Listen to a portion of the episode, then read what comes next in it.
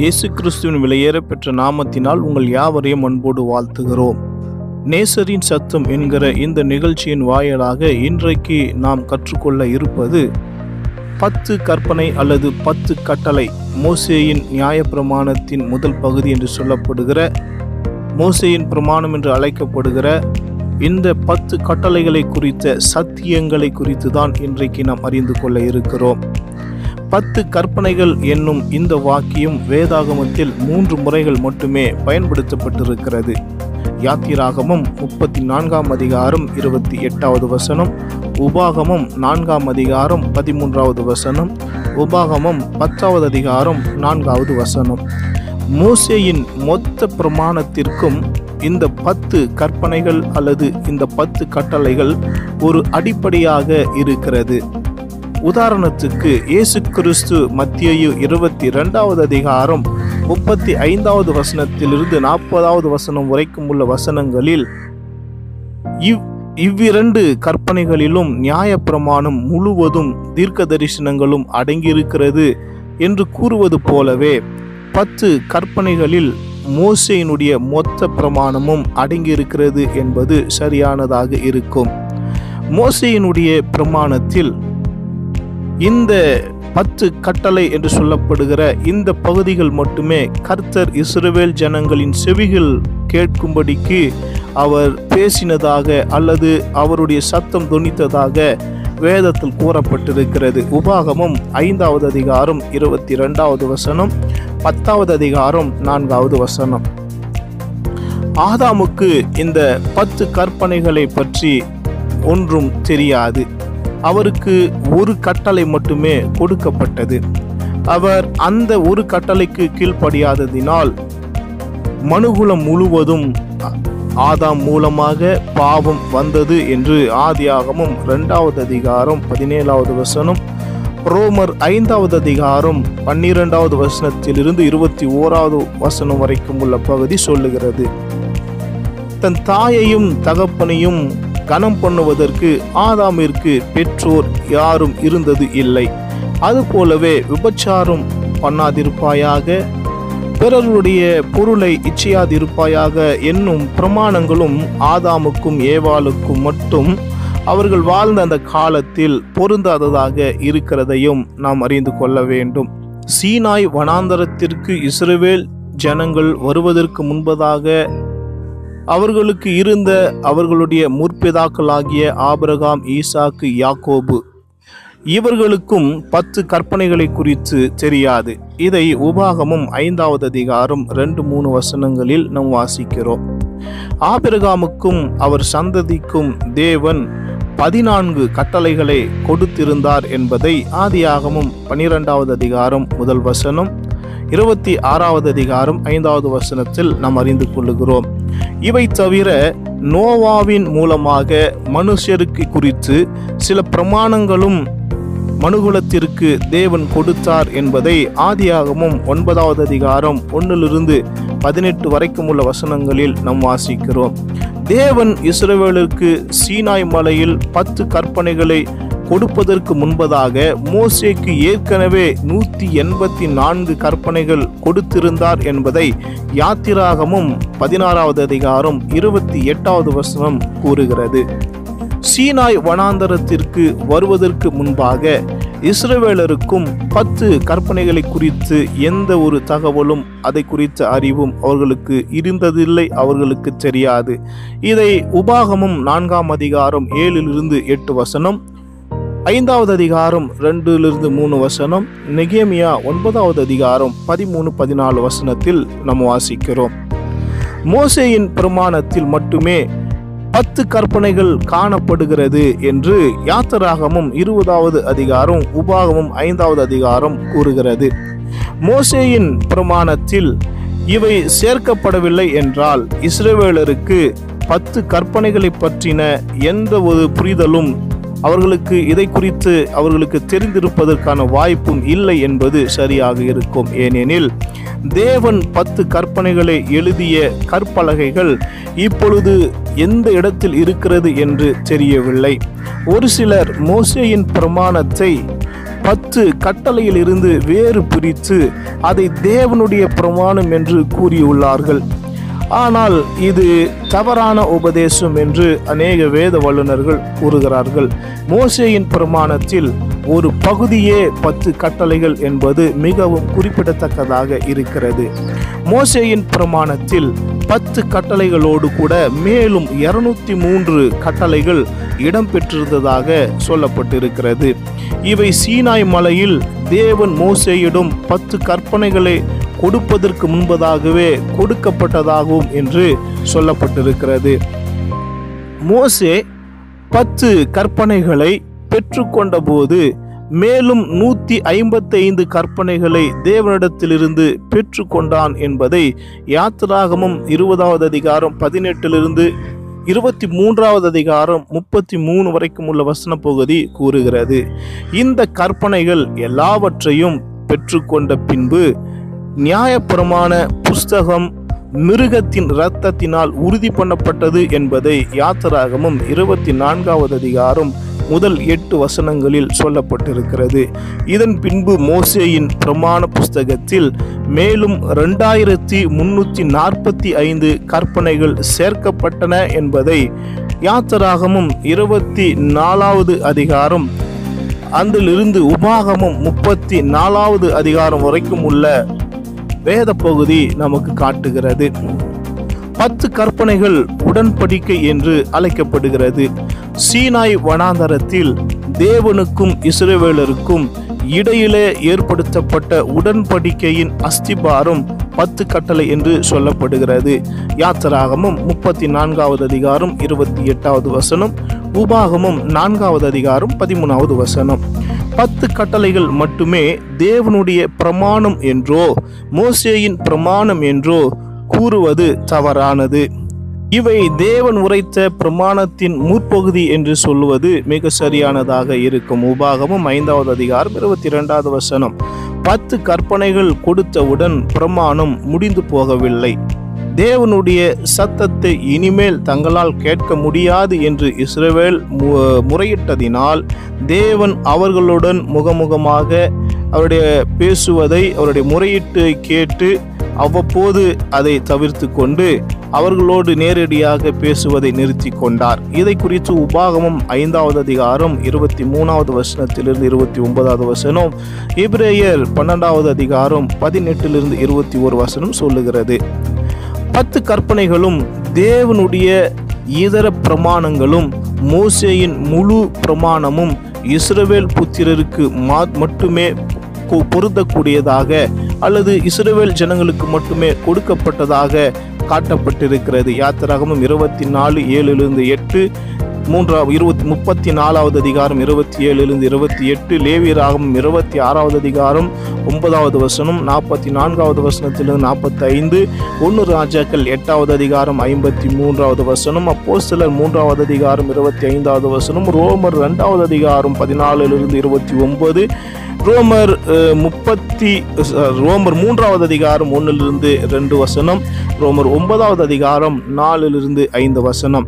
புறஜாதியாருக்கும் பத்து கற்பனைகளுக்கும் சம்பந்தம் எதுவும் இல்லை புறஜாதியார் இஸ்ரேல் தேசத்தில் அங்கம் வகிக்க விரும்பிய போது அவர்கள் மோசையின் பிரமாணத்திற்கு கீழ்ப்படிய வேண்டும் என்கிற கட்டளை யாத்திராகமும் பன்னிரெண்டாவது அதிகாரம் இருபத்தி நாலாவது வசனம் எண்ணாகமும் பதினைந்தாவது அதிகாரம் பதினாறு மற்றும் இருபத்தி ஒன்பதாவது வசனம் கூறுகிறது.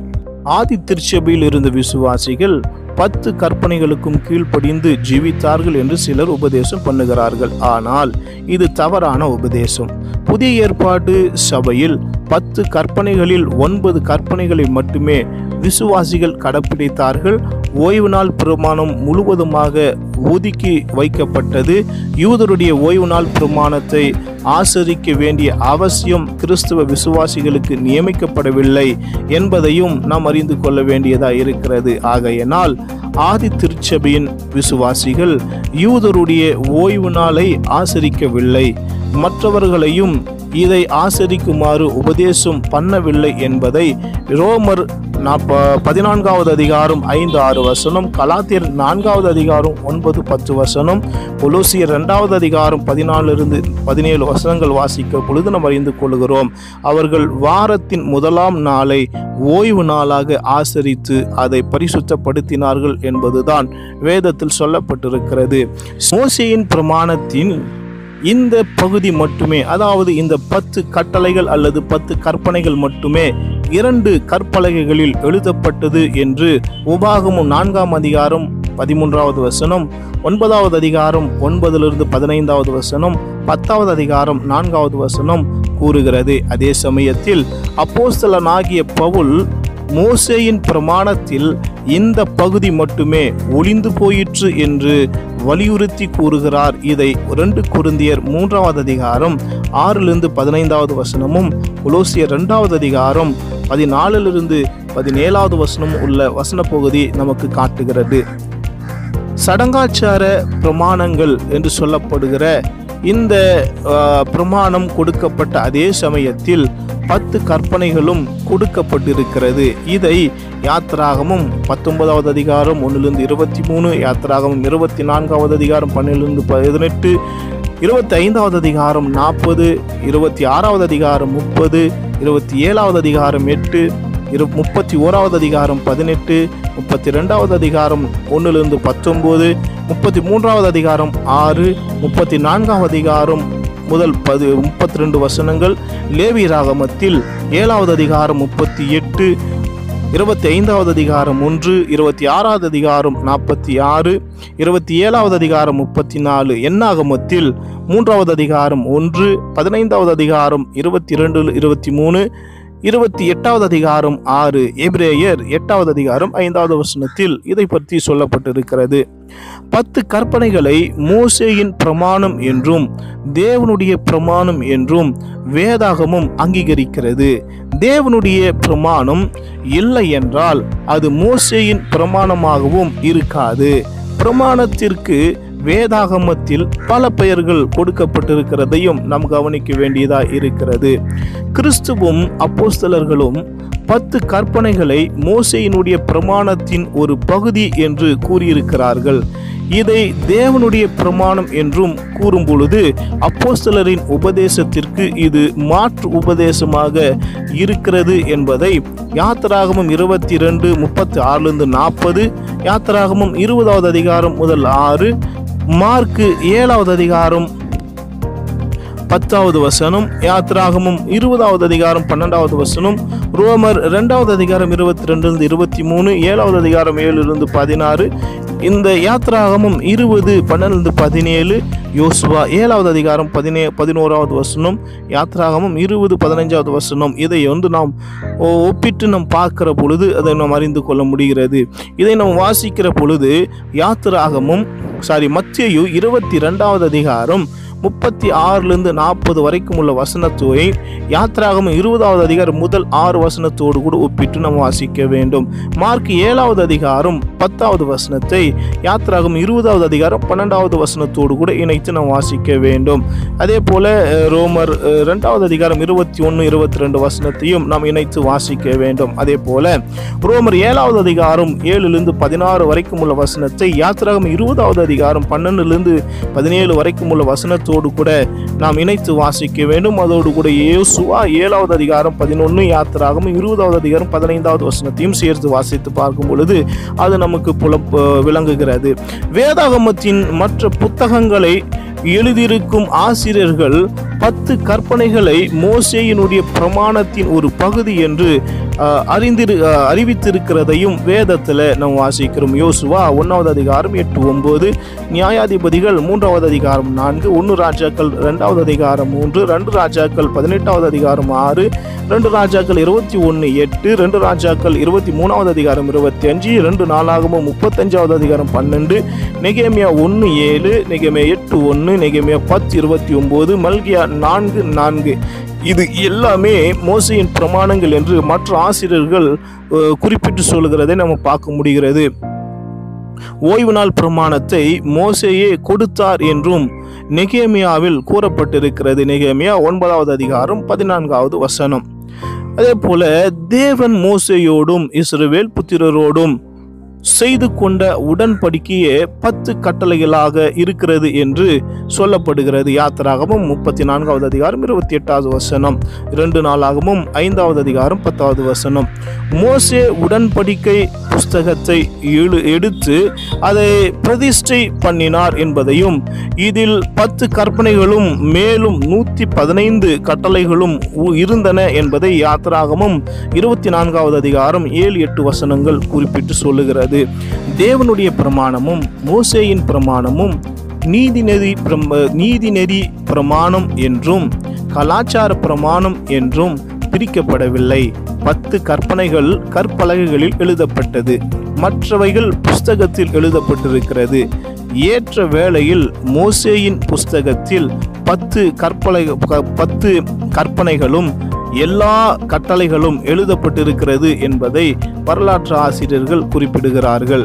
நீதிநெறி பிரமாணத்தில் வாழ வேண்டிய முறையை பற்றி யாத்திராகமும் இருபதாவது அதிகாரம் பதினெட்டிலிருந்து இருபத்தி மூன்றாவது அதிகாரம் முப்பத்தி மூன்று வசனங்கள் உள்ள பகுதிகளில் நமக்கு பதினான்கு கட்டளைகள் அடங்கி இருக்கிறதாக சொல்லுகிற சொல்லுகிறதை பார்க்க முடிகிறது. உதாரணத்துக்கு யாத்திராகம் இருபது இருபத்தி ஆறு இருபத்தி ஒன்று இருபத்தி ரெண்டாவது அதிகாரம் இருபத்தி ஓராவது அதிகாரம் ரெண்டுலேருந்து பதினொன்று இருபத்தி ரெண்டுலேருந்து இருபத்தி மூணு இருபத்தி ரெண்டாவது அதிகாரம் பதினாறுலேருந்து பதினேழு பத்தொம்போது ஆகிய வசனங்கள். பத்து கற்பனைகளில் மூன்று கற்பனைகள் மனுஷன் தேவனோடு வைத்திருக்க வேண்டிய ஐக்கியத்தை பற்றி குறிப்பிடுகிறதாக யாத்திராகம் இருபதாவது அதிகாரம் பதினெட்டிலிருந்து இருபத்தி மூணாவது அதிகாரம் முப்பத்தி மூணு வரைக்கும் உள்ள வசன பகுதி கூறுகிறது.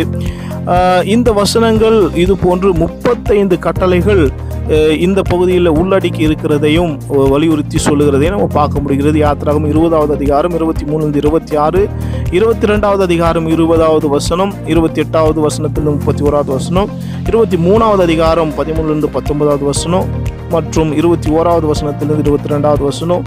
இன்னும் இருபத்தி நான்கு இருபத்தஞ்சு வசனங்கள் அதோடு கூட முப்பத்தி ரெண்டு முப்பத்தி ரெண்டுலேருந்து முப்பத்தி மூணு வரைக்கும் வசனங்களும் இதை குறித்தே சொல்லுகிறதை நாம் பார்க்க முடிகிறது. மோசேயின் பிரமாணத்தில் தெய்வீக சட்டங்களும் பிரமாணங்களும் நியமங்களும் அளிக்கப்பட்டு இருக்கிறது என்பதையும் மார்க்க சம்பந்தமான நியமங்களும் கொடுக்கப்பட்டிருக்கிறது என்பதையும் நாம் நாம் இந்த இடத்துல பார்க்க முடிகிறது.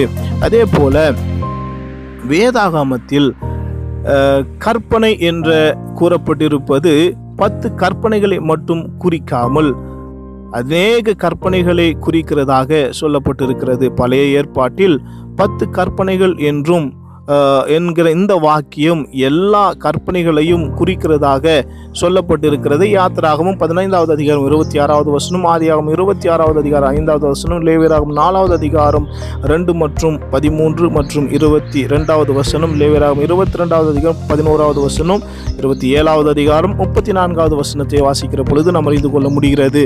மத்தியு ஐந்தாவது அதிகாரம் பத்தொன்பதாவது வசனம் யோவான் பதினான்காவது அதிகாரம் பதினைந்து பதினைந்துலேருந்து இருபத்தி ஒன்று பதினைந்தாவது அதிகாரம் பத்து அப்போ சிலர் ஒன்று ரெண்டு ரெண்டு குருந்தியர் ஏழு பத்தொம்போது ரெண்டு குருந்தியர் பதினாலு பதி முப்பத்தி ஏழு ஒன்று யோவான் ரெண்டு மூணுலேருந்து நாலு ஒன்று யோவான் மூன்று இருபத்தி ரெண்டுலேருந்து இருபத்தி நாலு ஒன்று யோவான் ஐந்து ரெண்டுலேருந்து ஆறு ரெண்டு யோவான் ஒன்று ஆறு வெளிப்படுத்தின விசேஷம் பன்னெண்டு ஏழு மற்றும் பதினாலாவது அதிகாரம் பன்னெண்டு மற்றும் இருபத்தி ரெண்டாவது அதிகாரம் பதினாலு ஆகிய இந்த வசனங்களில் கற்பனைகள் என்னும் வார்த்தை புதிய ஏற்பாட்டில் கற்பனைகள் அனைத்தையும் குறிக்கக்கூடியதாக இந்த இந்த இடத்துல வந்து சொல்லி இருக்கிறதையும் நாம் பார்க்க முடிகிறது. இது பத்து கற்பனைகளை மட்டும் குறிப்பது அல்ல என்பதும் இதன் மூலமாக நாம் விளங்கிக் கொள்ள முடிகிறது.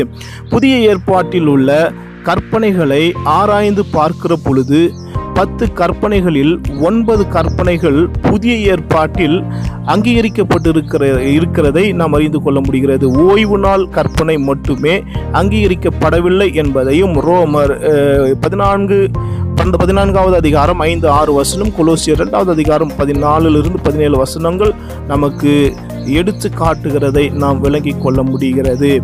இந்த நியாய பிரமாணத்தை குறித்த இப்படிப்பட்ட சத்தியங்கள் நாம் முதலாவது விளங்கி கொண்டால் மட்டுமே நியாயப்பிரமாணத்தை குறித்த அடுத்த காரியங்கள் நாம் அறிந்து கொள்ள முடியும்.